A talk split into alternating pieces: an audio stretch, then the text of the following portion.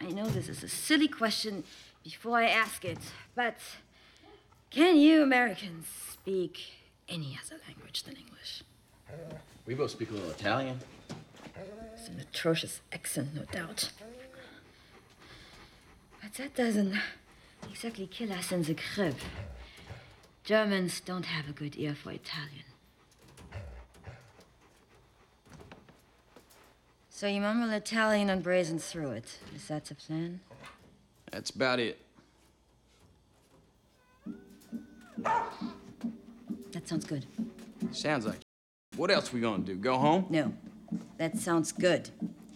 If you don't blow it with that, I can get you in the building. Who does what? Well, I speak the most Italian, so I'll be your escort. Donowitz speaks second most, so he'll be your Italian cameraman. Omar third most, so he'll be Donnie's assistant. I don't speak Italian. Like I said, third best. Just keep your mouth shut. In fact, why don't you start practicing right now?